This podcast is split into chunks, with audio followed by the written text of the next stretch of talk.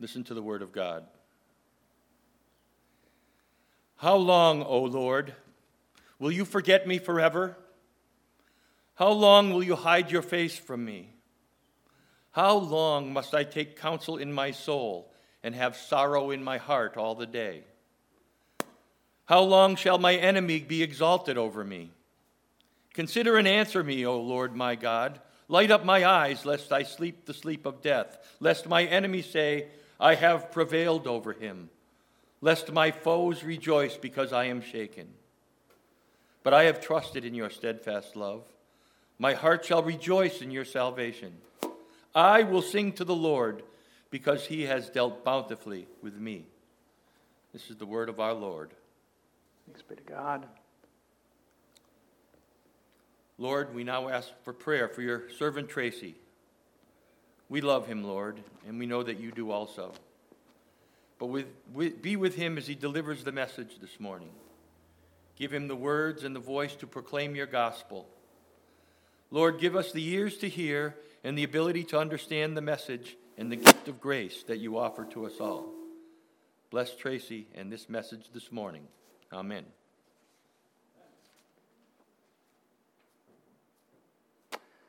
The Word of God is not silent on racism, and I will not be either.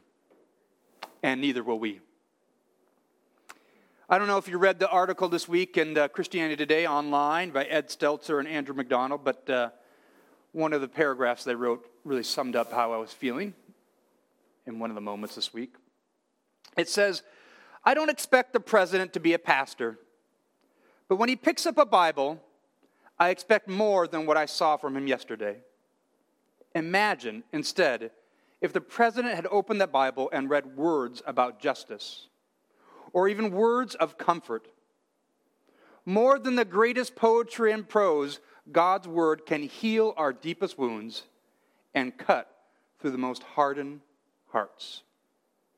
On those steps in Washington, the president held what I believe could have been part of the answer to our national grieving. By definition, evangelicals have a high regard for the Bible. But the, that authority comes from the words inside. We look to Scripture to change lives, not to score political points. Our nation is in a crisis, and the last thing we need is a closed Bible.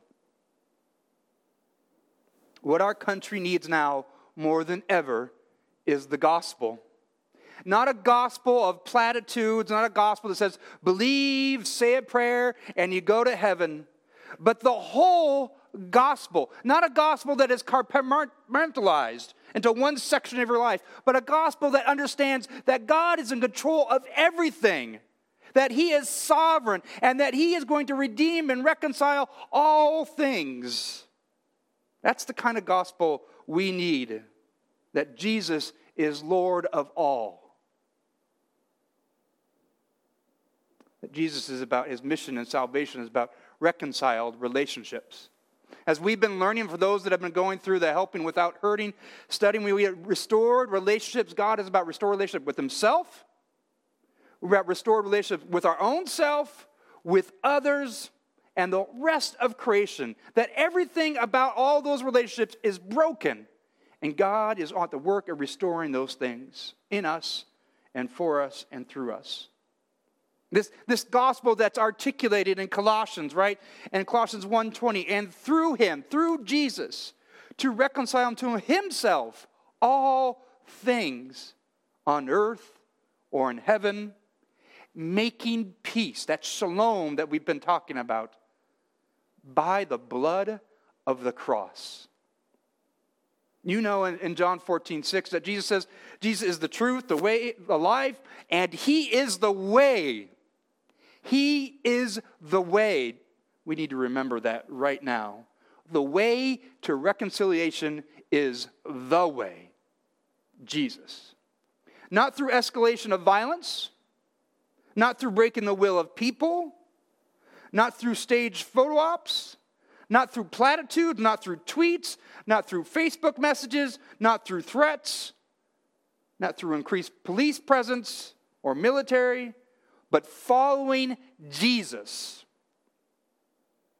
his way, which is the narrow way. Do I sound angry? If I don't, I'm not expressing myself enough. I'm angry that anyone, whether our president, whether a pastor, whether another brother or sister, would use a Bible to harm another person or to justify uh, to harm another person.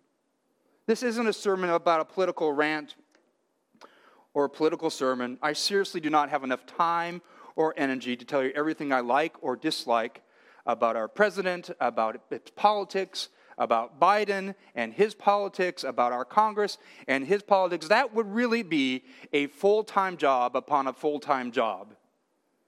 And I'm not interested in that. I'm not interested in whether you're a Republican or Democrat or a Whig or a Green Party. Look, all the parties have not done anything to resolve systematic, systemic racism in our country. That's the truth. What I want is the gospel proclaimed in my life, in your life, in the life of this church, in the life of this city, in the life of this greater community, in the life of this country, and the whole world. Because I know the power of this gospel, because I know the truth of it, I know the God behind it. Because this gospel is of critical importance, you and I know, and I spoke about it on Wednesday, that Satan does not want this gospel to be proclaimed that he wants to narrow it down to this is just a part of what the gospel means. This is what it means. Enjoy your gospel, enjoy your church life in that part. But that's not what it is. The gospel is, transforms everything about ourselves. It does transform our culture.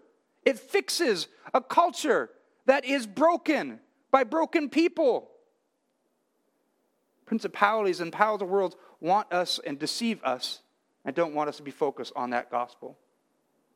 But this church, you and I, have a duty to proclaim and to live out the gospel to ourselves, to our neighbors, to our leaders, and to our president. Regardless of whether our country's leadership will open up the Bible and grieve with us, we will. We will open it up and we will grieve we will open up the Bible and enter into healing and enter into reconciling relationships. We will read the message of Jesus. We will follow Jesus. Which means, if we're going to follow Jesus, we can't be silent. Which means we can't be bystanders. 1 Peter 2 16 and 17 says this Live as people who are free not using your freedom as a cover up for evil, but living as servants of God, honoring everyone, love the brotherhood, fear God, honor the emperor. We are given a freedom that is in Christ, not given by a constitution, not given by a government, but given by God alone, inalienable rights to us whether recognized by any person or not, they're given to us by God. And we are to use that freedom not to cover up evil, but to expose evil. Jesus always exposes evil. And we do that, right as it says, by living as servants, honoring everyone. And when we expose people's sins and when our sins are exposed, that is honoring to us but it helps, helps us to transform. It helps that gospel to penetrate. This is why I want to open up the Bible to Psalm 13. And as I talk about uh, on Wednesday about beginning to learn what lament is and how to lament, the way of lament. As I said, there's, there's over a third of the Psalms are lament, and there are all kinds of different ways to lament. And Psalm 13 is a nice kind of way of beginning to understand how to lament and also understanding the purpose of lament. God's desire outcome from lament, not right away, but is to get us to trust Him. To cry is human, to lament is Christian. And lament for God and His instruction for us is the beginning of action. Lament is a different form, it's a different than crying because it's a form of prayer. It's directed to God, it's in relationship with God. It's not a solitary action, it's a communal action. And it's meant to be done not just between you and God, it's also meant to be invite a community involved to do this lament with you, grieve with you. Jesus models grief in his life, and he models lament in his life. Jesus was a model for us in the way of repentance. Remember, he was baptized in repentance. What did he have to repent for? Not for any of his sins, but he had to repent for all of our sins. So he modeled a life of repentance from beginning to end, which is what our life should be. From beginning to end, a path directed towards God, turning away from the way we were going to the way we weren't, which implies that there was a direction that we were going that was not correct. And there was ways that we did not understand that wasn't correct. And that God slowly reveals those to us. And we begin to turn back and go to Him. Jesus models this life of repentance for us. And He models lament. In the Garden of Gethsemane, he laments lots of places in Scripture, but in the Garden of Gethsemane, Jesus invites his friends, his closest friends, to lament with him. That's what he's doing in the prayer in the garden. He's lamenting to the Father. Matthew 26, 38. Then he said to them, My soul is very sorrowful, even to death. Remain here and watch with me. I mean, he says this three times to his friends. Will you grieve with me? Will you come and pray with me? Will you lament to the Father with me? I'm troubled. I'm hurt.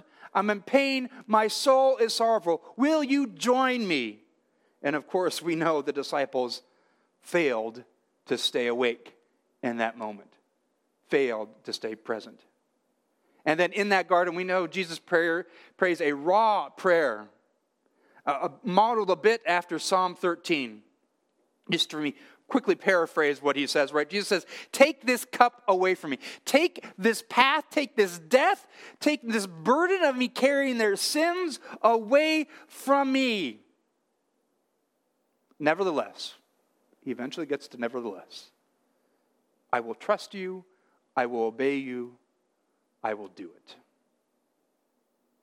Why should we enter into lament with protesters? Or I could say even harder than that. Why should we enter into lament with people that riot?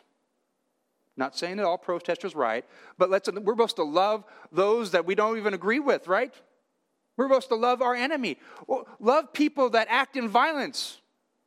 Can you lament with them?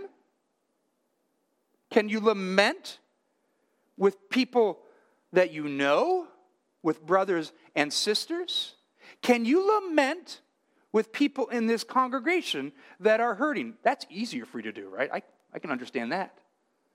But maybe people that you even disagree with, can you lament with them? I don't think I have to say this, but I'm going to.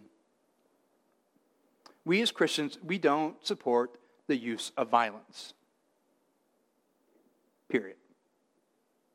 We don't use, support the use of violence against any human. Period. We don't support breaking up any of the Ten Commandments. Period.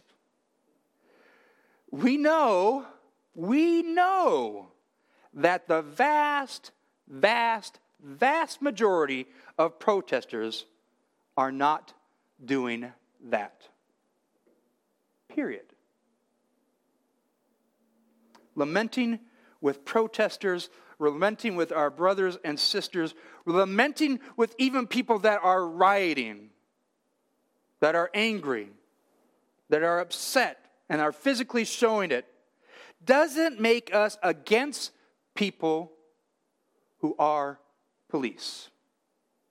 It doesn't. Because we know we are to love all people. In fact, we have our friend Brian McNally, who is a police officer. I cannot know a more gentle soul than Brian. We love Brian. Doesn't make us against Brian. We ought to pray for them. We ought to pray for everyone. But in particular, we need to lament. And I know I, I, shouldn't have to say this, but I'm going to say this because I think sometimes we get confused. Human life is greater than anything else in creation. I'll say it again. Human life is greater. It's more important than your pet's life. I'm not saying they're not important. Not what I'm saying. I'm saying human life is greater. Human life is greater than jobs. Human life is greater than an economy. Human life is greater than property. We need to be in right relationship with all those things, but human life is greater. I think, and I know I can, but I think you can too, identify people who get angry. We get angry. And there's lots of things that we get angry about. And I know in my heart there is a thin line of my actions and my anger, and when they cross to be unproductive and sinful for me. But I understand why people resort to things that are unproductive in their anger and outward actions. I think you understand it too. I also think you understand when your anger rises up and you know you need to express it. That's not wrong. Anger is not wrong. It can be, but it's not always wrong. There are things in us when we see injustice that rise up in us in anger. Usually it's when injustice happens directly with us, and so we rise up with anger. How dare you do that to me? But we also have a rise up when injustice happens to others. It should anger us. We know that protesters are angry, and they're angry about something. Maybe you don't know what that something is. Maybe we don't know what that something is. But there's people in our congregation, there is neighbors of yours that are angry. So we ought to love them. Period. We ought to love them. Period. And a starting point to love anyone is to listen. Listen to understand and not respond. I want to know how you're feeling. I want to know why you feel that way. It helps me begin to understand you a little better. Mean, that is, that is relationship 101. I, I want to listen to understand, and I want to understand why you feel that way, not to respond, not to correct it, not to improve it, just so I understand. And when you begin to understand, you can begin to enter into grief. Here's what I know and what I've learned and what I'm happy to be stand to be corrected about. This protest isn't about George Floyd being murdered. I mean, it is, but it's much bigger than that. It is about the countless unnamed and tragic forgotten names. It is about systemic racism in our country that has gone on for centuries and centuries, even before this country was founded, racism, actually, race was created on the shores of this land. And so a way to oppress people was created. I mean, people have been oppressed since the beginning, but through racism has been on, on this land. Systemic racism, maybe it's a new word, maybe it's hard for you to understand. It is hard to identify and solve because no singular person or entity is responsible. It's kind of a snowball effect, right? Year after year, decade after decade, century after century, decisions are made that skew a system to, to devalue certain people while blinding others to that devaluing. This is the work of the evil one. This is what he does. And he's done it since that moment in the garden to deceive. To deceive us. To say, no, it's not really like that. God didn't really say like that. Racism isn't really like that. Well, we always haven't been racist. We're not racist now. Satan uses our sin to blind us, blind us from truth and the reality around us. Sin that is passed down from generation to generation not only blinds us from sin, but actually normalizes sin. And that's systemic racism. Systemic racism creates implicit bias in all of us.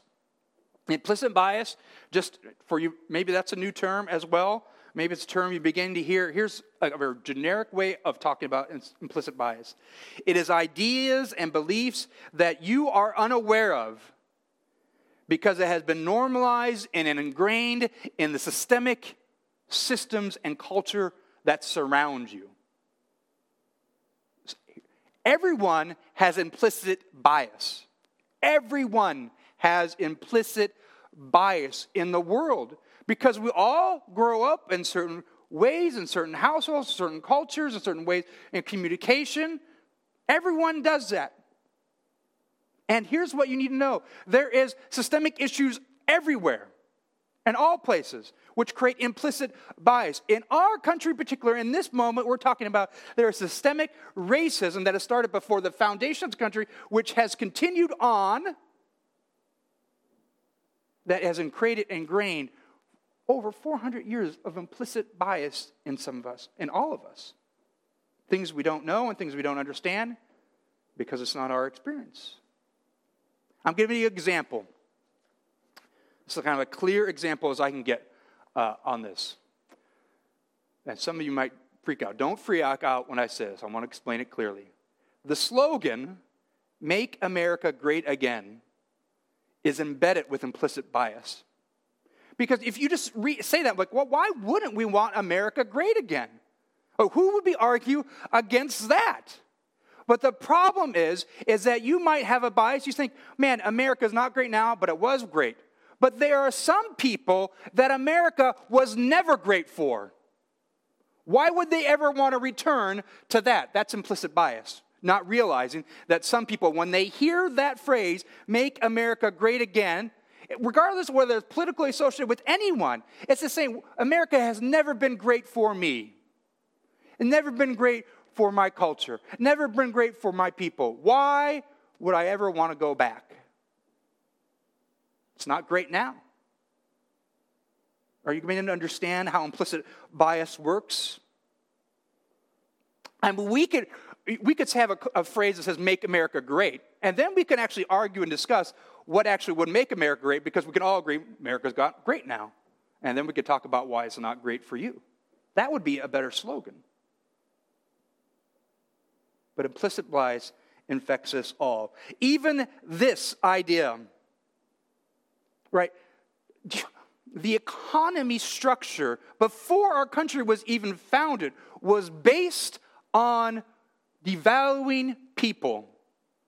People got wealthy, people benefited, and not just the rich, but all white people benefited from using black people, Native American peoples, as forced and slaved labor.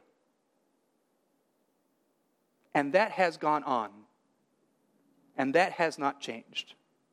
Even today, when you can say, right, the economy and the unemployment has improved, well, not for black people. It went up. How is that good news? In fact, the difference of unemployment, rate 35% more black people are unemployed compared to white people. We don't think of it that way, do we? That's implicit bias. We think, ah, the economy just by itself would be good. But here's the problem all economic systems are broken and created by broken people. And ours has to be just ingrained with systemic racism. That's just one and few examples. It's ingrained. And we need to address it. We can't just address it by saying we need to fix the economy. We need to fix the systemic issues in our country. We need to do that with the gospel by starting to point out our implicit bias. And we start to understand our implicit bias by actually listening, by actually entering into lament. That is one of the reasons why we're going to enter into lament with our brothers and sisters, so we can learn and be exposed to our implicit bias. Lament brings us to understanding. Understanding brings things helps us understand things we do not understand about ourselves, about our culture, about the world around us that works. It exposes our implicit bias. That allows us, if we're willing, to confess those things. And when we are willing to confess those things, whether it's individual, whether it's corporate, whether it's generational or foundational sins, we can confess those things and we can begin to repent, turn the other way, and find a new path. And when we begin to repent and turn back to God, transformation begins to happen. I mean, transformation is involved in all that, but the end game is Christ likeness, maturity. The other reason, as, as, stated before, why we enter into lament, not just uh, to get to transformation, not just to reveal things we don't understand and to confess and to repent, but first of all, because Jesus models this. Jesus models this, and God asks us to do this. He asks us to enter lament with each other. He calls us to enter into lament together, so we're going to do this. God calls us to express our doubts, our fears, our frustrations, our sorrows, and the purpose of all that God is telling us is I want you to say them. Say them hard to me. And I want you to eventually learn that you can trust me. It does not show a lack of faith when we lament. In fact, lament is the first and proper response to recognize the sin that's in us and around us. When we begin to see through the proper lens of God and this broken world that's in us, the broken heart that's in us, it should move us to lament and it should move us to confess and repent. The love that God has shown us and gives us moves us not to judge, not to solve, but to enter into comfort and enter into lament. Which brings us to Psalm 13. Today, the model of our lament. Psalm 13, 1 through 2. How long, O Lord, will you forget me forever? How long will you hide your face from me? How long must I take counsel in my soul and have sorrow in my heart all the day? How long shall my enemy be exalted over me? These are the words of David. David, a man after God's own heart. I mean, not a perfect man. We know David entered a lot of deep sin. But after a man's own heart who knew had an intimate relationship with God, and he starts this psalm there's no niceties in this psalm. He doesn't say, Dear gracious and loving God. He says, God, listen up. There's no niceties in this. And then he asks him four questions. In English, it's five, but it really, it's actually just four questions. And they express raw emotion that actually accuse God. Did you hear him? How long will you forget me? Will it be forever? How long will you hide your face from me? It's accusing God of being absent, being irresponsible. He accuses God of being unfaithful to his covenant promise to David. And David squarely fixed that blame on God. Their relationship is not okay at the moment. This is a psalm of disorientation, a psalm that expresses that our, the world is not the way we, we thought it was, and everything is up in the air. And, David, uh, and David is being in a season of disoriented. I think we can understand that, can't we? Seasons of disorientation. Are we in one now? Haven't we been one in for a while with this coronavirus and now with this race issue that's coming right to our forefront? It's disorienting to us, it's upsetting to us. These are raw emotions being exposed. It is okay to be angry. And is it okay to be angry with God? I need to say that twice for some people. It is okay to be angry with God, and it's okay to express that anger to God. In fact, He tells you to do it. And he tells you to do it in very raw ways. There's Psalm 13, this is not, this is not whitewashing his anger, and it, right? He is directly accusing God and blaming God. How, mu- how long must I take counsel my own soul, God? Basically, because you are doing nothing. Where are you? And how long will my enemies prevail over me? Many might be thinking in their life about racism and how long that might go on and how long it will prevail. How long will violence against black people be perpetrated in this country? Perpetrated in this country. When will there be justice for all? How long? When will there be equal dignity? When will there be rights that are inalienably given by God, will be recognized by all people. How long, God? Where are you? What are you doing? Will you enter into that kind of conversation with God? Will you turn to God in your anger? Or will you turn away from God in your anger? Will you turn to God in your pain and your sorrow and your grief because He's inviting you to do so? He's modeling you to do so. Will you bring your complaint and let God have it? Will you do that in community? Together. Don't do it by yourself, do it in community.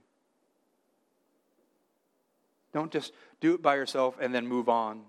I'm angry with God, and so I'm going to have nothing to do with God. Be angry with God and express it to God. Will you be en- willing to enter into, into listening to the lament of others? Will you be willing to learn and share their pain? This is what Jesus does. This is, the, this is the point of the incarnation. Jesus comes and shares our pain, and he listens. Hebrews 4:15 For we do not have a high priest who is unable to sympathize with our weaknesses, but one who in every respect has been tempted as we are, yet without sin. Jesus condescends and comes down and is with us. Verses 3 through 4, David goes on to say, Consider and answer me, O Lord my God. Light up my eyes, lest I sleep the sleep of death, lest my enemies say I have prevailed over them, lest my foes rejoice because I am shaken. This time, David actually appeals to the Lord my God. There's a more personal, personal, more intimate relationship connection, right? Can you upstand like the Lord, my God, are you listening? Are you paying attention to me? And David asks boldly in his grief. He doesn't just tell him his grief. David then asks God boldly in his grief. Says, Consider me. Pay attention to me. Answer me, God. Stop being silent. Lighten up my eyes. Enlighten me, God. Tell me why. Stop being silent. He asked boldly. David saying, right, I'm at the end of my rope. I cannot cope. Answer me. And then David gives God motivation to intervene. And this is what he says, This is what at stake, God. Remember me, or I'm going to die. Remember me, or evil wins. Remember me, or heaven forbid, evil will rejoice in victory. David is, is, is seemingly telling God what he needs to know about his situation, implying that God doesn't know. Will you be bold with God? Will you tell him what you need and what he needs to know about your situation? Not just, not just your emotion, but what he needs to know about your situation. I mean, we know he knows all things, but in real relationship, God is actually saying, I want you to tell me those things. Tell me what you think I don't know. Tell me what you think I need to know. And in the midst of all that, in the midst of him telling us to do that, he's actually doing something in us. Will you be bold to tell others what we need to know? Will you allow us to lament with you? Will you be bold enough to ask what, you, what you and I need to know. Will you be bold enough to listen to those that need to be listened to? Will you be bold enough to enter into someone's grief, creating space for them? And there's not a pause in this psalm, but I think when we get to this point in our life, there's a pause.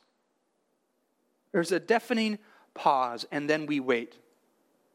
It's, it's kind of that pause, I think, from, from Good Friday to Easter, this, this emptiness, this empty space where we think God is silent and not present. And we get that in our lament, and in our grief. There seems to be a pause in our experience of lament, and it seems to linger and stay forever. That moment of grief never seems to leave when you're in it. And at times, we wait for God and to respond, and we wait and we wait, and like, oh, it is forever. Hence, we say, Where are you, God? And waiting can be painful, and it can be hard, and it can be tiresome. It's not always easy to live in those waiting periods of our life. And I think after verse 4, there's a, there's a pause in our life as we lament, as we express our emotions, as we ask boldly, and we wait. Our God is long suffering, and He is patient. And then it comes to verse 5 and 6. I don't think it happens very quickly in our life, but we get there. And David says, But, but I have trusted in your steadfast love. My heart shall rejoice in your salvation. I will sing to the Lord because he has dealt bountifully with me. Notice he doesn't take away anything that he said. He said, But regardless of all that, I will trust you. This is, for, this is a psalm from disorientation from God that moves us into a new orientation. He doesn't bring us back to the old orientation. He doesn't bring us back to the old way or to the good old ways or some kind of nostalgia of how we were with God. He brings us and shows us a new way and the new orientation. He moves us from death to life, not back to death again. David at the end makes it clear his source of hope and help. My source and, and source of help is your steadfast love, God, your salvation. That's why I'm coming to you. That's why I'm talking to you. God is our hope. God is our healer. God is our Savior. God is our Redeemer. And God is our reconciler of all things in this moment as well. He makes all things good for His children. It's just that in that moment, a lament and grief, sometimes it takes forever in our opinion, in our experience. Notice how he uses the word. He says, I trust it. It's past tense. I trust it. It's not wavering. I trust it in you, God. And then this is a future and present tense. My heart shall rejoice. It's ongoing. My heart will sing. I will rejoice and sing ongoing in the future, now and ongoing. And then he gives the motivation. Because David recognizes God has dealt bountifully with him. God has given more than David could ever imagine. He has provided generously more than he can deserve. He has been good to me. In the midst of your grief and lament, I hope you understand that God has been good to you. And God is good all the time. In the midst of your circumstance, in the midst of pain, grief, and hurt, will you allow yourself to eventually trust God's love for you? Will you allow yourself, not rushing, will you allow yourself to praise and to rejoice in Him? Will you allow yourself to understand that He gave Himself for you? That He loves you with an unfailing love. And sometimes all we have if his, is His unfailing love. God asks us and gives us lament so we can be reoriented to trust Him and His love, so we can be transformed into His likeness, into His Son, His love, His character, His way. This is how we're going to lament, how we're going to lean into lament as a community. Just a starting point. First of all, I encourage you to join me in a day of lament tomorrow, a day of fasting, prayer, and lament tomorrow. You could join me in any way possible. Tomorrow morning, morning I'll be on eight, uh, Facebook, and we'll start there. And uh, just encourage you uh, to fill your day with fasting from uh, food and water, and whatever way that's healthy for you. But we, and, and fasting and in lament, it's not just fasting from things, but it's, it's feasting uh, on God. So maybe you need to fast from social media. Can we all agree that we all need to fast from news and social media? What a great day to do that tomorrow. And can we feast on God's word for a day and pray and lament and talk this way with God? Can we do that? There's lots of ways to help focus your time together. Right, our YouTube channel, go to our YouTube channel. There's over 50 songs that Patrice has put up there on Wake Up and Worship. There's almost about 20 songs on evening, uh, on evening praise you can do. Uh, you can listen to back worship service. You can just listen to, to about uh, 12 sermons. There's lots of ways to fill your day with God's Word tomorrow. Open up the Bible and read it and pray to God, journal to God, ask Him. Four o'clock, we'll also have our uh, day of uh, our Zoom prayer. You can join Jody on that, and we will lament together as that as well. On Tuesday, we're going to start a book club, uh, Tuesday night book club at 7 p.m. Uh, the book we're going to be reading, uh, John Perkins' One Blood, Parting Ways, Parting Words, The Church on Race and Love.